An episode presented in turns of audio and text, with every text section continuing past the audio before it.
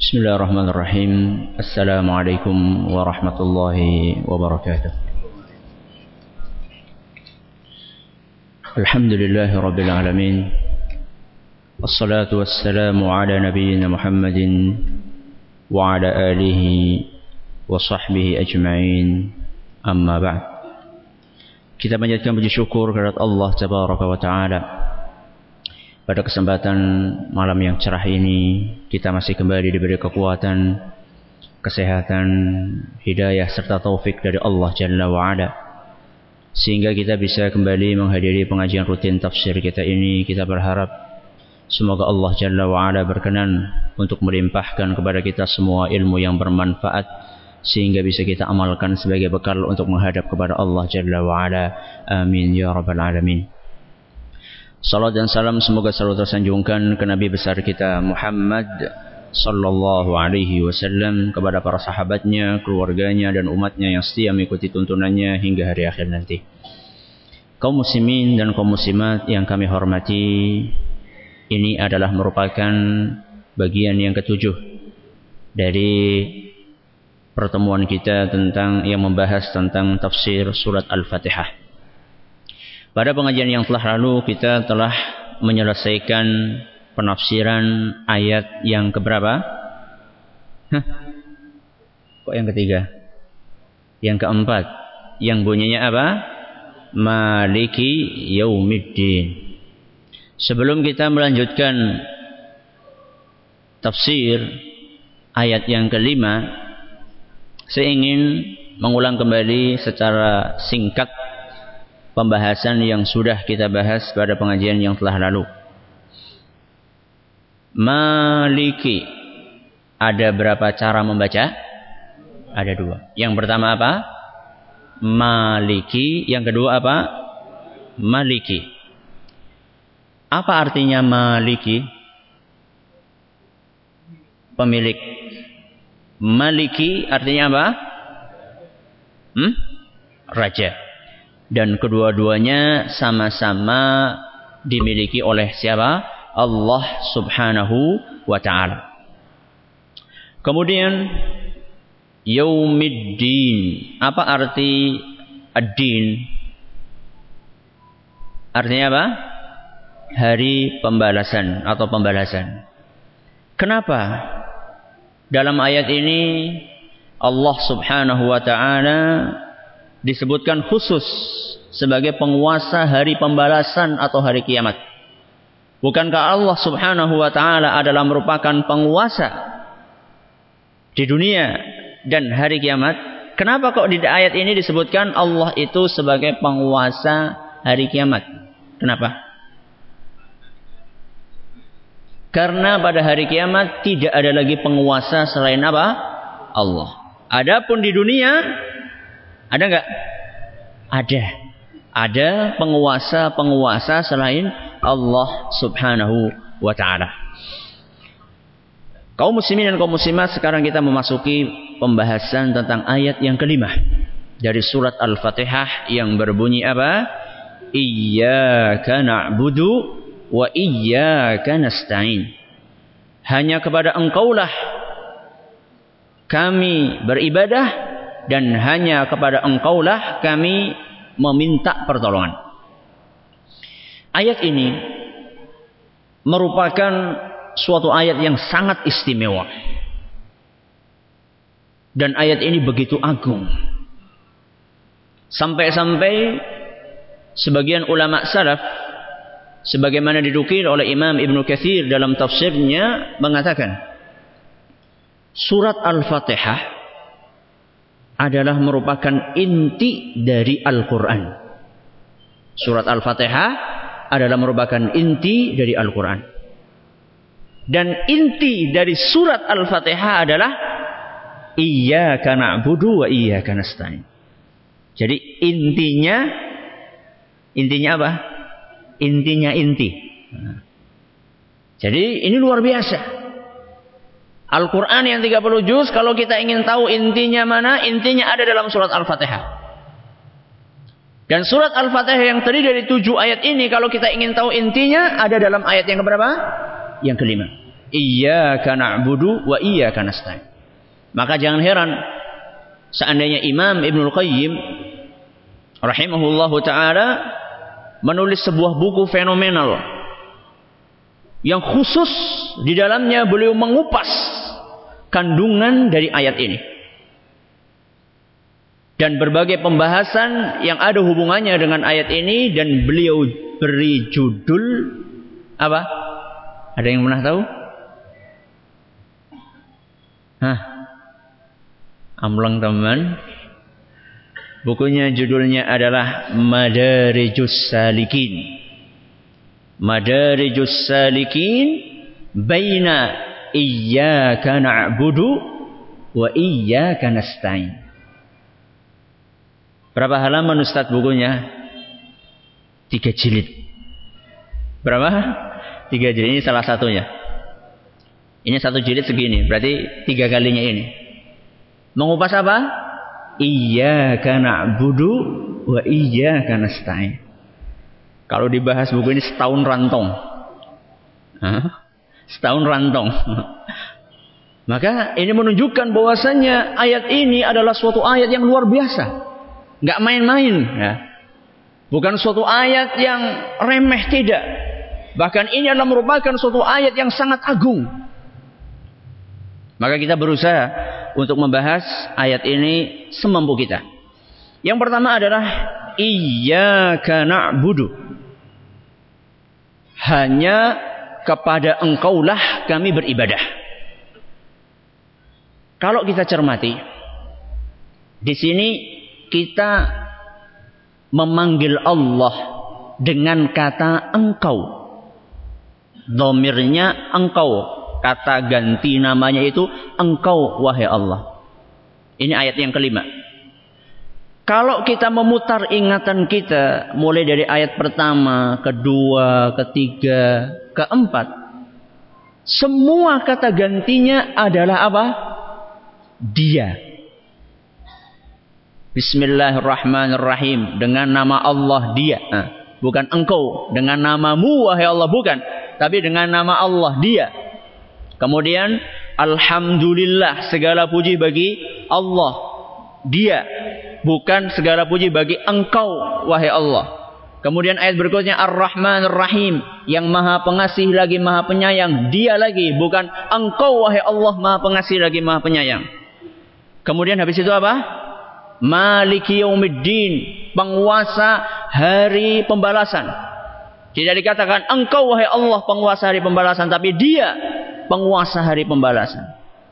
Seluruh kata ganti namanya atau dalam bahasa Arab dinamakan dengan dhamir. Dari ayat pertama sampai ke ayat keempat semuanya dia. Kok ujuk-ujuk? Tiba-tiba di ayat yang kelima ini berpindah dari dia menjadi apa? Engkau. Kenapa? Pernah nggak kita terdetik dalam benak kita pertanyaan ini? Lah bulah haramudeng. pernah nggak? Kenapa? Kenapa? Pengkhususan. Ada jawaban lain? Kenapa? Silahkan, saya memberi kesempatan. Silahkan kita hampir bagus sekali. Bagus sekali. Karena dari ayat pertama sampai ke ayat empat isinya adalah pujian kepada siapa? Kepada Allah. Jadi mulai dari ayat pertama, kedua, ketiga, keempat kita memuja dan memuji Allah Subhanahu wa taala. Setelah kita memuja dan memuji Allah seakan-akan kita telah mendekat kepada Allah Subhanahu wa taala. Dan kita telah hadir di hadapan Allah. Setelah melalui sekian pujian, pujian dan pujaan kepada Allah Jalla wa ala, kita mendekat terus kepada Allah. Sampai seakan-akan kita berada di depannya. Maka saat itulah kita berkata. Iyaka. Hanya kepada mulah. Hanya kepada engkaulah wahai Allah kami beribadah. Dan hanya kepada engkaulah wahai Allah kami memohon pertolongan. Orang yang seperti ini. Persis seperti orang yang telah mencapai derajat ihsan. Apa ihsan? Ihsan pernah ditanya oleh seorang oleh dia pernah ditanyakan kepada Nabi Shallallahu Alaihi Wasallam, wamal ihsan, wahai Rasulullah, apakah ihsan tersebut? Ihsan ini derajat yang paling apa? Yang paling tinggi. Di bawahnya apa? Di bawahnya ihsan apa? Iman. Di bawahnya iman apa? Islam. Nah, ini derajat ya. Peringkat ya. Pertama yang paling dasar Islam, Muslim. Nah, bisa naik lagi menjadi apa? Ihsan, muhsin. Bisa naik lagi menjadi apa? Ihsan, muhsin. Oh, jadi saya salah ya. Nah, mulai dari Islam, Muslim. Naik lagi menjadi iman, yaitu apa? Mukmin. Naik lagi yang paling tinggi adalah apa? Ihsan. Pelakunya dikatakan sebagai muh, muhsin. Apakah ihsan itu? Kata Nabi sallallahu alaihi wasallam, "An ta'budallaha ka'annaka tarah." Engkau beribadah kepada Allah seakan-akan engkau melihat Dia. Andaikan kita sudah merasakan ini, berarti kita telah mencapai derajat yang paling tinggi dalam agama Islam. Tapi kalau kita masih ha masih STMJ apa? Hah? Salat terus, maksiat jalan. Kalau kita beribadah kepada Allah seakan-akan kita melihat dia. Gak mungkin kita akan melakukan perbuatan maksiat. Kenapa? Karena Allah melihat kita. Tapi kita sering tidak sadar. Atau pura-pura tidak sadar bahwasanya Allah itu melihat melihat kita atau kita melihat Allah subhanahu wa ta'ala. Sudah. Kemudian perhatikan susunan kalimat karena na'budu hanya kepada engkau kami beribadah. Pernah belajar bahasa Indonesia kan? Ada subjek, ada predikat, ada apa? Objek. Ada subjek, predikat, objek. Susunan yang lazim dalam bahasa itu apa dulu? Hah? Subjek dulu atau objek dulu? subjek. Contohnya apa? Saya main bola. Iya. Atau saya menendang bola. Saya itu apa? Subjek. Menendang predikat. Bola objek. Tapi dalam ayat ini apa yang didahulukan? Objek dulu atau subjek dulu? Hah? Objek apa subjek? Subjek apa objek? objek hanya kepada mulah kami apa beribadah hanya kepada mulah engkau wahai Allah hanya kepada engkau lah ini kan apa ini kan objek kami beribadah kami ini apa subjek beribadah apa predikat kenapa kenapa kok didahulukan apa objeknya dulu baru kemudian predikat dan subjeknya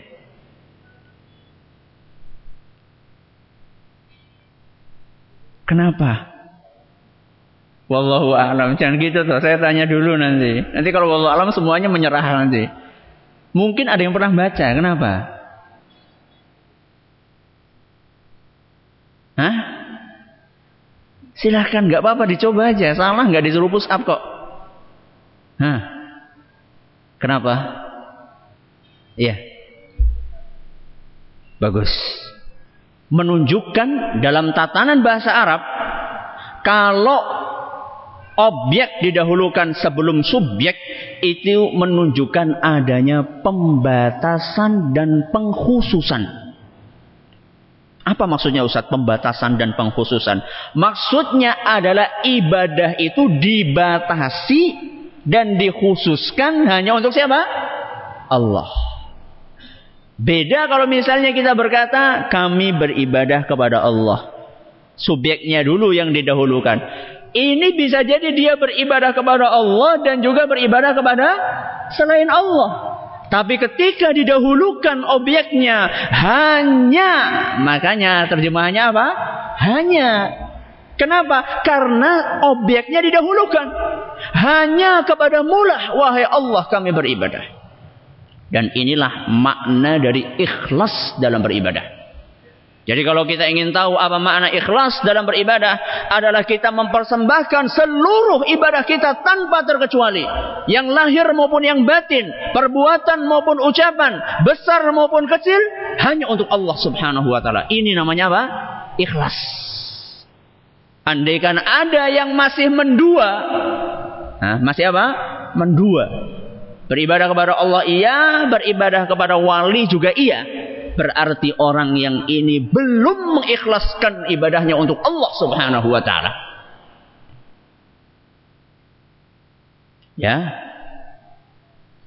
Maka kalau misalnya ada orang yang sholatnya untuk Allah. Puasanya untuk apa? Allah. Giliran minta istri. Datangnya kepada siapa? Kepada Mbah Wali. Giliran minta anak. Datangnya ke kuburan. Minta kepada sang sunan. Atau giliran masuk satu suro kok mempersembahkan sesajen kepada Nyi Roro Kidul atau giliran gempa kok melakukan ritual larung mempersembahkan sapi kepada Ki Sapu Jagat siapa Ki Sapu Jagat ya beda lah Ki Sapu Jagat itu bukan Nyi Roro Kidul Hah? Ki Sapu Jagat itu katanya katanya ya itu yang bawa rakso gunung apa Gunung Merapi. Katanya. Kalau misalnya dia sholatnya untuk Allah subhanahu wa ta'ala. Puasanya untuk Allah. Zakatnya untuk Allah. Tapi giliran dia minta pertolongan. Mintanya kepada selain Allah. Maka orang tersebut belum mengikhlaskan ibadah untuk siapa? Untuk Allah subhanahu wa ta'ala. Sebagian orang mengira bahwasannya perbuatan syirik itu adalah mempersembahkan seluruh ibadah untuk selain Allah. Kalau ada orang yang beribadah kepada Allah plus beribadah kepada selain Allah ini tidak dianggap syirik. Ini keliru. Nah, bukan merupakan syarat seorang itu bisa dikatakan berbuat syirik itu harus seluruh ibadah diberikan kepada Allah. Tidak. Diberikan kepada selain Allah tidak. Bukan itu maksud dari syirik. Syirik itu mempersekutukan. Apa artinya mempersekutukan? Hah? Ada dua orang, ada dua yang dituju. Hah? Allah dan selain Allah. Makanya Imam An-Nawawi rahimahullah ketika beliau menjelaskan makna dari sabda Nabi sallallahu alaihi wasallam yang diriwayatkan oleh Imam Bukhari dan Muslim, "Al-Islamu an ta'budallaha wa la tusyriku bihi syai'an." Kata Nabi, Islam itu adalah engkau beribadah kepada Allah dan tidak mempersekutukannya dengan suatu apa pun. Kata Imam Nawawi, dalam hadis ini Nabi Shallallahu Alaihi Wasallam setelah memerintahkan kita untuk beribadah kepada Allah, Nabi mengiringinya dengan larangan untuk berbuat syirik. Kenapa? Apakah tidak cukup? Nabi memerintahkan kita untuk mengikhlaskan ibadah kepada Allah untuk beribadah kepada Allah. Kenapa kok Nabi SAW mengiringi perintah untuk beribadah kepada Allah diiringi dengan larangan untuk berbuat syirik? Kata Imam An-Nawawi, sebab pada zaman dahulu kala orang-orang musyrik, orang-orang kafir, mereka juga beribadah kepada siapa? Kepada Allah.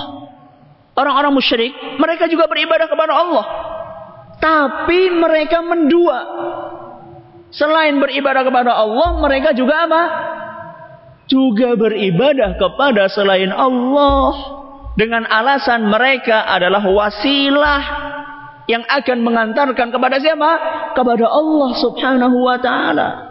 Kata Imam Nawawi dan ini tidak ada di dalam ajaran Islam. Ajaran Islam adanya adalah ikhlas seluruh ibadah tanpa terkecuali hanya untuk siapa? Hanya untuk Allah subhanahu wa ta'ala. Apa sih ibadah? Hanya kepada mulah. Wahai Allah, kami beribadah. Apa itu ibadah? Titik. Masih ada terusannya. Ibadah adalah ismun jami'un. Likulli ma yuhibbuhu Allah wa yardah. Minal aqwali wal af'ali al-zahirati wal batinah. Ibadah adalah segala bentuk perbuatan dan perkataan. Segala bentuk perbuatan dan perkataan yang terlihat maupun yang tidak terlihat. Yang dicintai dan diridhoi oleh Allah Subhanahu wa taala. Saya ulangi, ibadah apa? Kalau ditanya ibadah apa? Ibadah adalah segala bentuk perbuatan dan perkataan. Baik yang terlihat maupun yang tidak ter terlihat. Yang dicintai dan diridhoi oleh siapa? Allah Subhanahu wa taala. Perbuatan contohnya apa? Hah? Apa perbuatan? Banyak sekali. Apa contohnya? Perbuatan. Apa? Sholat. Bagus. Apalagi perbuatan yang lainnya? Puasa. Contoh perkataan apa? Zikir. Bagus. Yang lainnya? Istighfar. Ya istighfar zikir juga. Amar ma'ruf. Nahi mungkar. Perkataan. Yang terlihat, contohnya apa? Sholat, haji, terlihat. Yang tidak terlihat apa contohnya? Hah? Niat, bagus. Yang lainnya? Yang ada semuanya dalam hati apa? Hah? Tawakal. Tawakal tempatnya di mana? Hati. Kelihatan nggak orang tawakal sama nggak? Nggak kelihatan. Karena tempatnya di mana? Di hati. Dan ini semua adalah ibadah. Kalau kita ringkas ibadah itu adalah menjalankan ketaatan kepada Allah dan Rasulnya kemudian menjauhi perbuatan maksiat. Ini kalau kita ringkasnya. Ibadah itu adalah menjalankan ketaatan kepada Allah dan Rasulnya Sallallahu Alaihi Wasallam dan menjauhi perbuatan apa? Maksiat. Dan ketika seorang insan melakukan ibadah, dia tertuntut untuk melakukannya dengan rasa cinta kepada Allah Subhanahu wa taala. Tunduk, patuh, khusyuk, tenang dan diiringi dengan rasa harap dan rasa takut. Berat nggak nih? Hah? Rasa cinta saja. Nah, kita bicara itu tadi apa? Cinta, tunduk, patuh, khusyuk, tenang, rasa harap, rasa takut. Untuk merealisasikan yang pertama saja kita masih susah. Apa? Ibadah dengan rasa cinta. Kebanyakan dari kita ibadah dengan apa? Dengan bebek. Hah? Tidak ada rasa cinta kepada Allah Subhanahu wa taala atau sangat minim rasa cinta kita kepada Allah Subhanahu wa taala. Kemudian tunduk dan patuh melakukan ibadah semata-mata karena patuh akan perintah Allah Subhanahu wa taala. Banyak di antara kita yang melakukan ibadah hanya karena mengharapkan kepentingan duniawi, pujian, kenaikan gaji, apalagi Hah? pangkat dan lain sebagainya.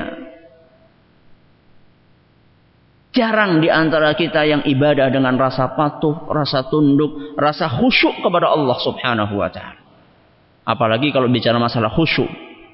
Siapa di sini yang pernah sholat khusyuk sekali saja? Ngacung. Saya nggak ngacung. Nah, mulai dari takbiratul ihram sampai apa? Salam khusyuk. Siapa coba? Nabi Allahu Akbar Urung rampung maca Fatihah ada suara ngeong apa? Kucing. Aduh, gesek kelalen urung dia apa? Dipe kelalen urung di dientas. Baru belum selesai membaca surat Al-Fatihah sudah pikirannya apa? Gesek. Kalau misalnya sudah selesai nggak tahu dia sudah berpindah alam ke mana nggak tahu. Nah, inilah ibadah.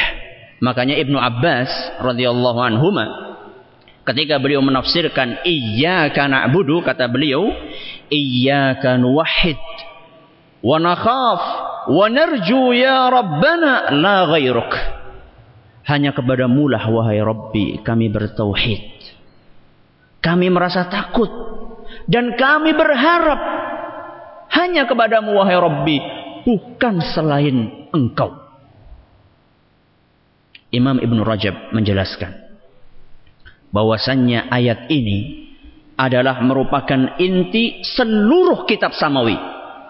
Bukan hanya Al-Quran. Seluruh kitab samawi intinya adalah ayat ini. Mulai dari apa? Kitab samawi apa aja? Zabur. Terus apa? Taurat. Terus apa? Injil. Terus Al-Quran. Dan ada yang mengatakan juga suhuf Ibrahim dan dan Musa. Seluruh kitab-kitab itu intinya adalah iya karena na'budu wa karena nasta'in. Mengapa? Karena tujuan utama penciptaan makhluk di muka bumi adalah untuk merealisasikan hal ini. Sebagaimana dalam surat Az-Zariyat ayat berapa?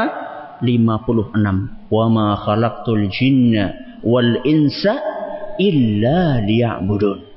Dan tidaklah aku ciptakan jin dan manusia. Melainkan hanya untuk beribadah kepadaku. Semuanya tanpa terkecuali. Mulai dari zaman Nabi Adam alaihissalam. Sampai manusia yang terakhir sebelum hari kiamat. Mereka semuanya diperintahkan untuk beribadah hanya kepada Allah subhanahu wa ta'ala. Seluruh kitab samawi tujuan utamanya ini. Sebagaimana seluruh rasul yang diturunkan oleh Allah Subhanahu wa taala ke muka bumi tujuan utamanya adalah untuk merealisasikan iyyaka na'budu wa iyyaka nasta'in.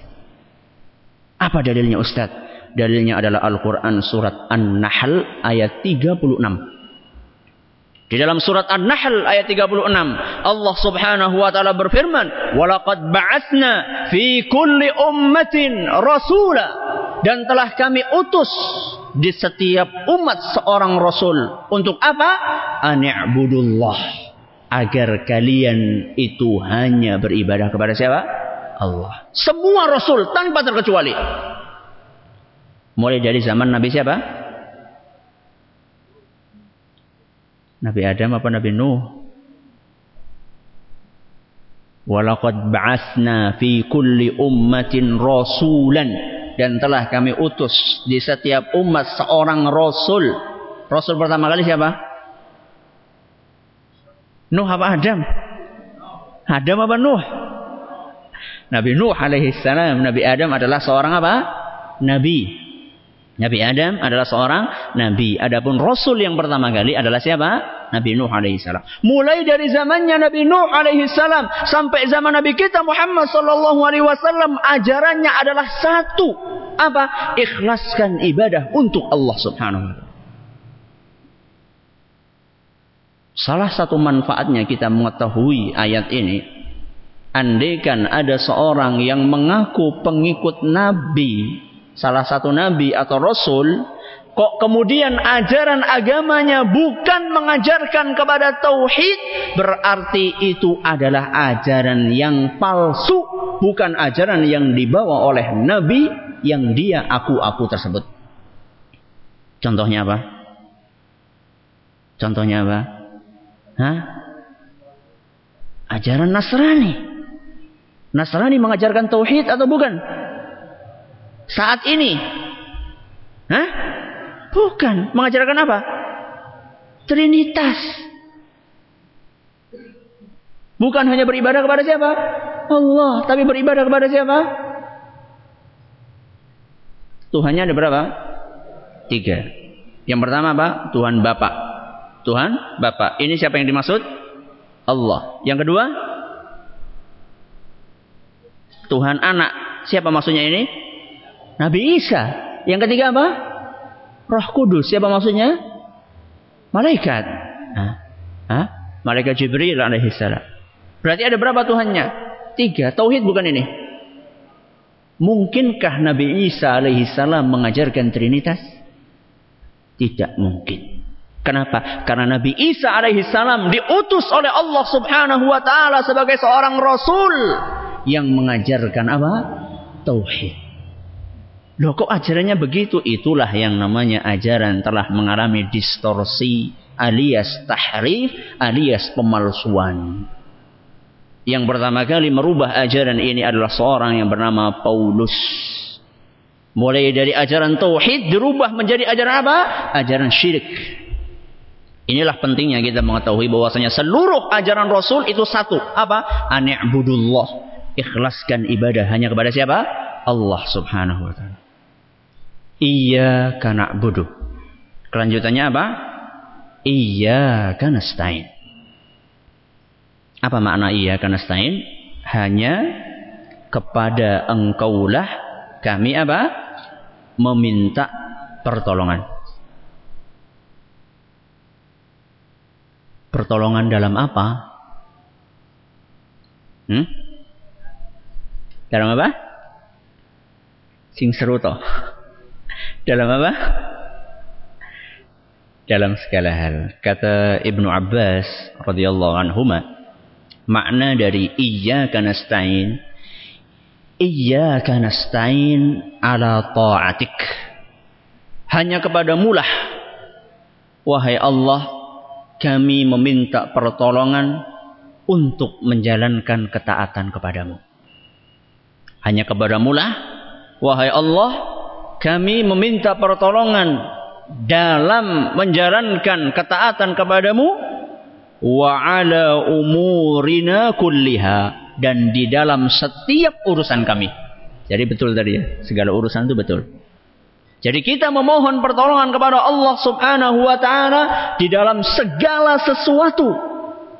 Entah itu ketaatan, entah itu perkara dunia maupun perkara perkara akhirat. Kenapa kok digandengkan perintah untuk beribadah kepada Allah dengan perintah untuk meminta pertolongan kepada Allah. Iya karena bodoh hanya kepada mulah kami beribadah. Kemudian iya karena stain hanya kepada mulah kami minta pertolongan. Kenapa kok digandengkan antara dua perintah ini? Perintah untuk beribadah dan perintah untuk minta tolong. Kenapa? Kenapa? Maaf ya, saya kalau ngisi pengajian itu nggak suka kalau apa? Kalau cuma saya yang bicara. Saya beri kesempatan kepada jamaah sekalian untuk ikut andil. Kenapa?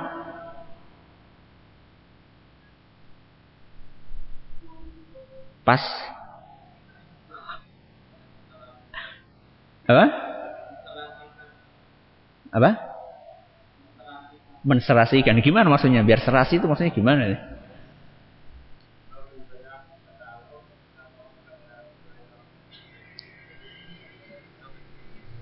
Ada jawaban lain? Ini regu A ini. Regu B? Eh regu B di depan sini, maaf. Regu C. Regu B ada?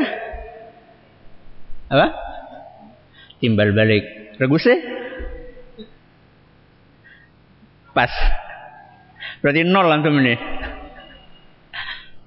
Jawabannya adalah karena ibadah adalah merupakan hak Allah atas para hambanya.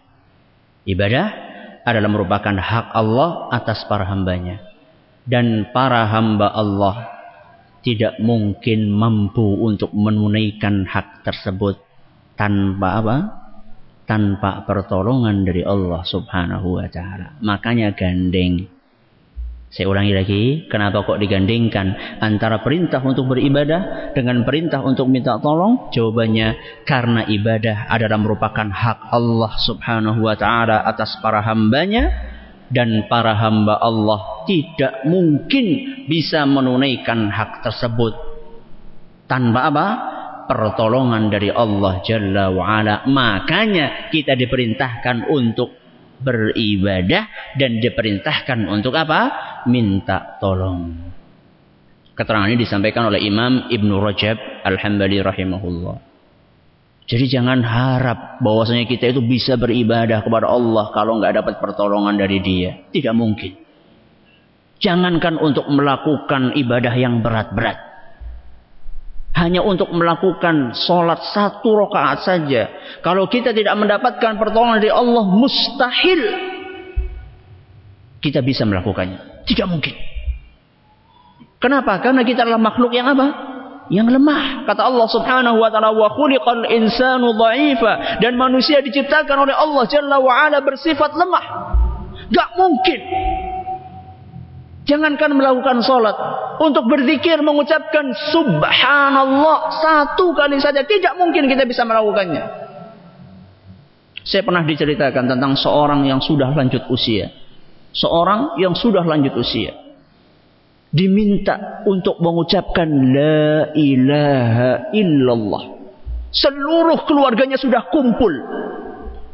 Ini belum sakaratul maut ini. Seluruh keluarganya sudah kumpul menuntun dia untuk mengucapkan la ilaha illallah.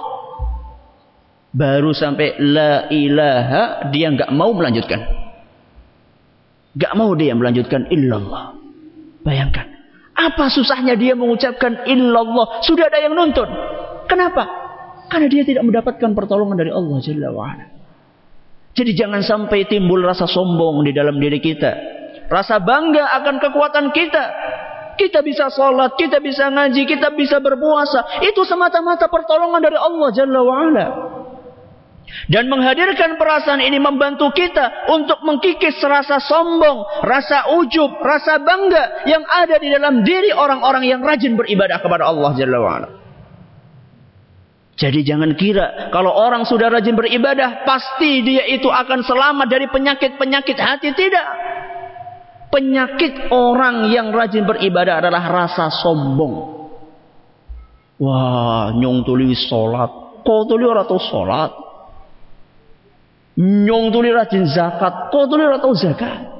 Rasa sombong. Dan cara, salah satu cara untuk mengikis penyakit ini adalah dengan menyadari bahwasannya kita bisa sholat, kita bisa zakat, kita bisa berpuasa, kita bisa melanjutkan, melakukan seluruh ibadah. Itu adalah semata-mata karena adanya pertolongan dari siapa?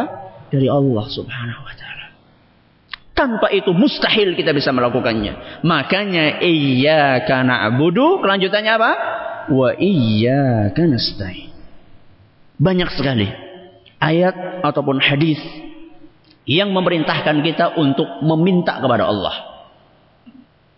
Di antaranya adalah sabda Nabi sallallahu alaihi wasallam dalam satu hadis yang diriwayatkan oleh Imam Muslim.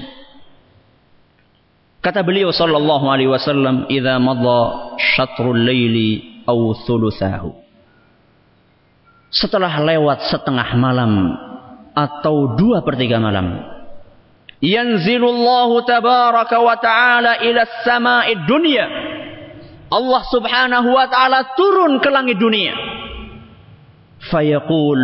Kemudian Allah subhanahu wa ta'ala berfirman hal min sa'ilin yu'ta. Apakah ada di antara hambaku yang mau meminta? Niscaya akan diberi Wahal min da'in yustajabulah. Apakah ada di antara hambaku yang mau berdoa? Niscaya akan dikabulkan. Hal min mustaghfirin yughfarulah. Apakah ada di antara hambaku yang mau beristighfar, memohon ampun kepadaku? Niscaya dia akan diampuni. Kalau sudah lewat setengah malam, atau dua per tiga malam Allah turun ke langit dunia menawarkan kepada para hambanya. Menawarkan kepada para hambanya siapa yang mau berdoa siapa yang mau meminta siapa yang mau beristighfar meminta ampun semuanya akan dikabulkan. Sampai kapan? Hatta yanfajir subhu sampai datang waktu subuh. Saat itulah Allah memberikan tawaran kepada para hambanya. Dan Allah subhanahu wa ta'ala menjanjikan akan mengabulkan permohonan para hambanya. Itulah Allah. Suka kalau diminta. Suka kalau diminta. Dan marah kalau tidak di, diminta. Itulah Allah. Kalau kita. Kalau kita. Sebel kalau di, diminta. Sebel kalau diminta. Senang kalau enggak kalau enggak diminta. Itulah beda antara kita dengan Allah Subhanahu wa taala. Allah Subhanahu wa taala senang kalau kita meminta kepadanya. Bukan hanya senang bahkan Allah meminta kita untuk minta kepadanya. Ud'uni astajib lakum. Berdoalah kalian kepadaku. Allah meminta kepada kita untuk berdoa kepada Dia. Bukan hanya meminta kita untuk berdoa, bahkan Allah menjanjikan untuk mengabulkan permintaan kita. Udu'uni astajib lakum. Mintalah kepadaku niscaya aku akan kabulkan. Kalau manusia ada nggak di antara kita? Ayo, jaluk nenek menyong, ada nggak? Hah? Orang kaya, hah? orang kaya ada nggak? Monggo ini ada pembagian uang gratis. Hah? Silahkan datang berbondong-bondong ke rumah saya. Allah subhanahu wa ta'ala tidak pernah menutup pintunya. Makanya seorang tabi'in yang pernah Wahab Ibnu Munabbih suatu hari dia pernah melihat seorang yang senangnya itu datang ke tempatnya penguasa. Bolak-balik ke tempatnya apa? Penguasa. Tujuannya ya nyari apa? Ya nyari duit tujuannya. Ngapa sih ke sana? Kecuali untuk menasehati ini lain masalah. Datang ke sana cuma untuk apa? Setor wajah namanya, menketon. Kemudian dikasih. Nah. Wahab ibnu Munabbih melihat orang ini, dia berkata, Wayhak, celakalah engkau. Celakalah engkau. Mengapa? Engkau mendatangi mereka yang menutup pintunya. Mengapa? Engkau mendatangi mereka yang menutup pintunya. Dan berusaha untuk menampakkan kefakirannya. Dan dia menyembunyikan kekayaannya. Tiga sifat manusia. Kalau ada orang minta-minta, apa? Pura-pura nggak ada orang di rumah. Kemudian kalau kita ada rezeki ditutup-tutupi, bukan nasi apa? Ngerti. Nah, makanya kalau dapat gaji 13 nih, shh, jangan ngomong-ngomong. Bukan nasi ngutang. Ditutup-tutupi. Dan menampakkan kepada orang lain bahwasanya kita adalah orang yang miskin. Kalau misalnya ada orang lihat, oh masya Allah ada TV ya, ada kulkas ya, ada motor ya. Jawabannya apa? Ini semuanya kredit mas. Supaya kelihatan apa? Kelihatan miskin. Hah? Kata Wahab ibnu Munabi, kenapa engkau mendatangi orang yang tipenya seperti ini?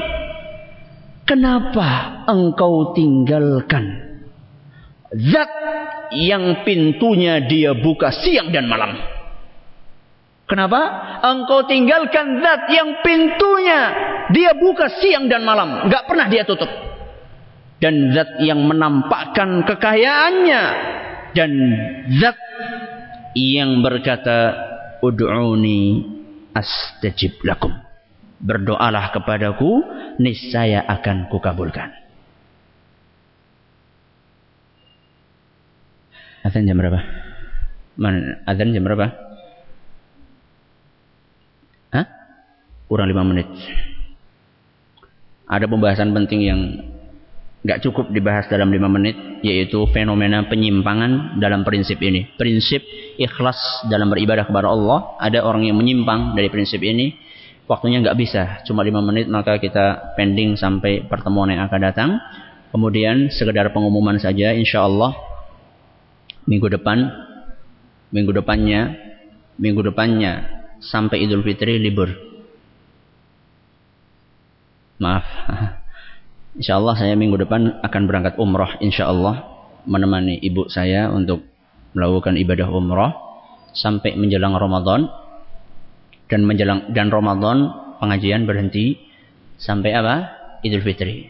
Jadi akan kita lanjutkan lagi insya Allah malam Kamis pertama setelah Idul Fitri. Tanggalnya saya belum lihat tanggalan. Ya, malam Kamis pertama setelah apa?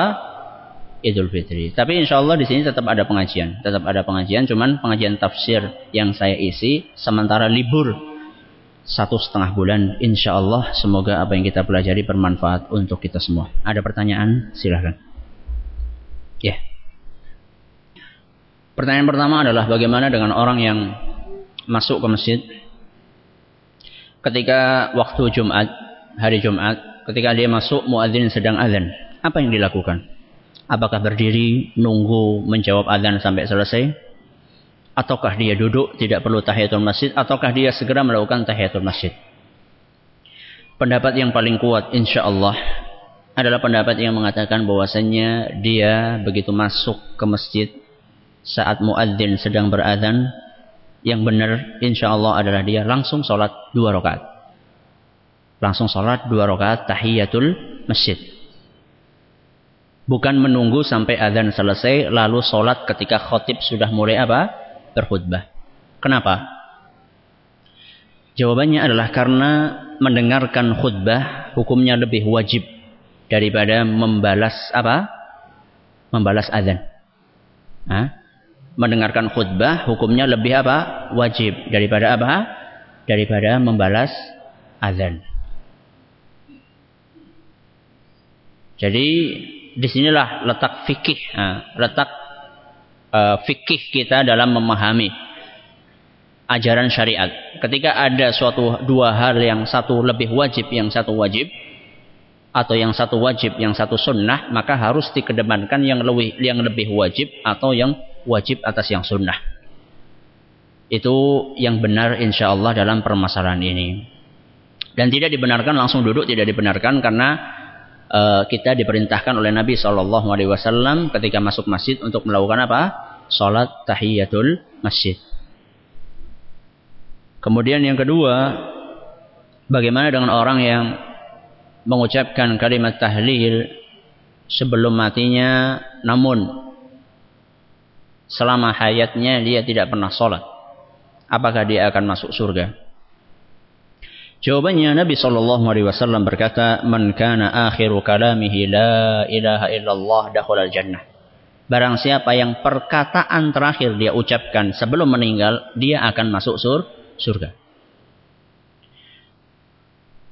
Secara lahiriah, hadis ini menunjukkan siapa pun yang mengucapkannya, walaupun dia nggak sholat, walaupun dia melakukan perbuatan syirik, asal dia mengucapkan la ilaha illallah, maka dia akan apa? Masuk surga. Secara lahiriah. Tapi pemahaman ini kurang pas. Kenapa? Karena ada hadis lain. Hadis lain yang menjelaskan bahwasannya mengucapkan kalimat la ilaha illallah itu bukan sekedar ucapan dengan apa? Lisan. Dalam hadis lain disebutkan man qala la ilaha illallah khalisan min qalbi. Barang siapa yang mengucapkan la ilaha illallah dengan penuh keikhlasan dari hatinya. Berarti bukan sekedar ucapan apa? Lisan. Tapi ada amalan hati yaitu keikhlasan yang menuntut seseorang ketika mengucapkan la ilaha illallah berkonsekuensi untuk melakukan apa? Perintah-perintah Allah. Salat, puasa, zakat, meninggalkan syirik dan lain sebagainya. Jadi tidak pas kalau kita hanya mengambil hadis sepotong. Kemudian kita tinggalkan hadis yang yang lainnya. Yang betul adalah barang siapa yang mengucapkan la ilaha illallah dan dia memenuhi konsekuensi dari kalimat tersebut, salat, puasa, zakat dan lain sebagainya, maka itulah orang-orang yang akan masuk apa? Surga insyaallah. Ada lagi? Silahkan. Satu pertanyaan lagi kalau cukup waktunya. Ya.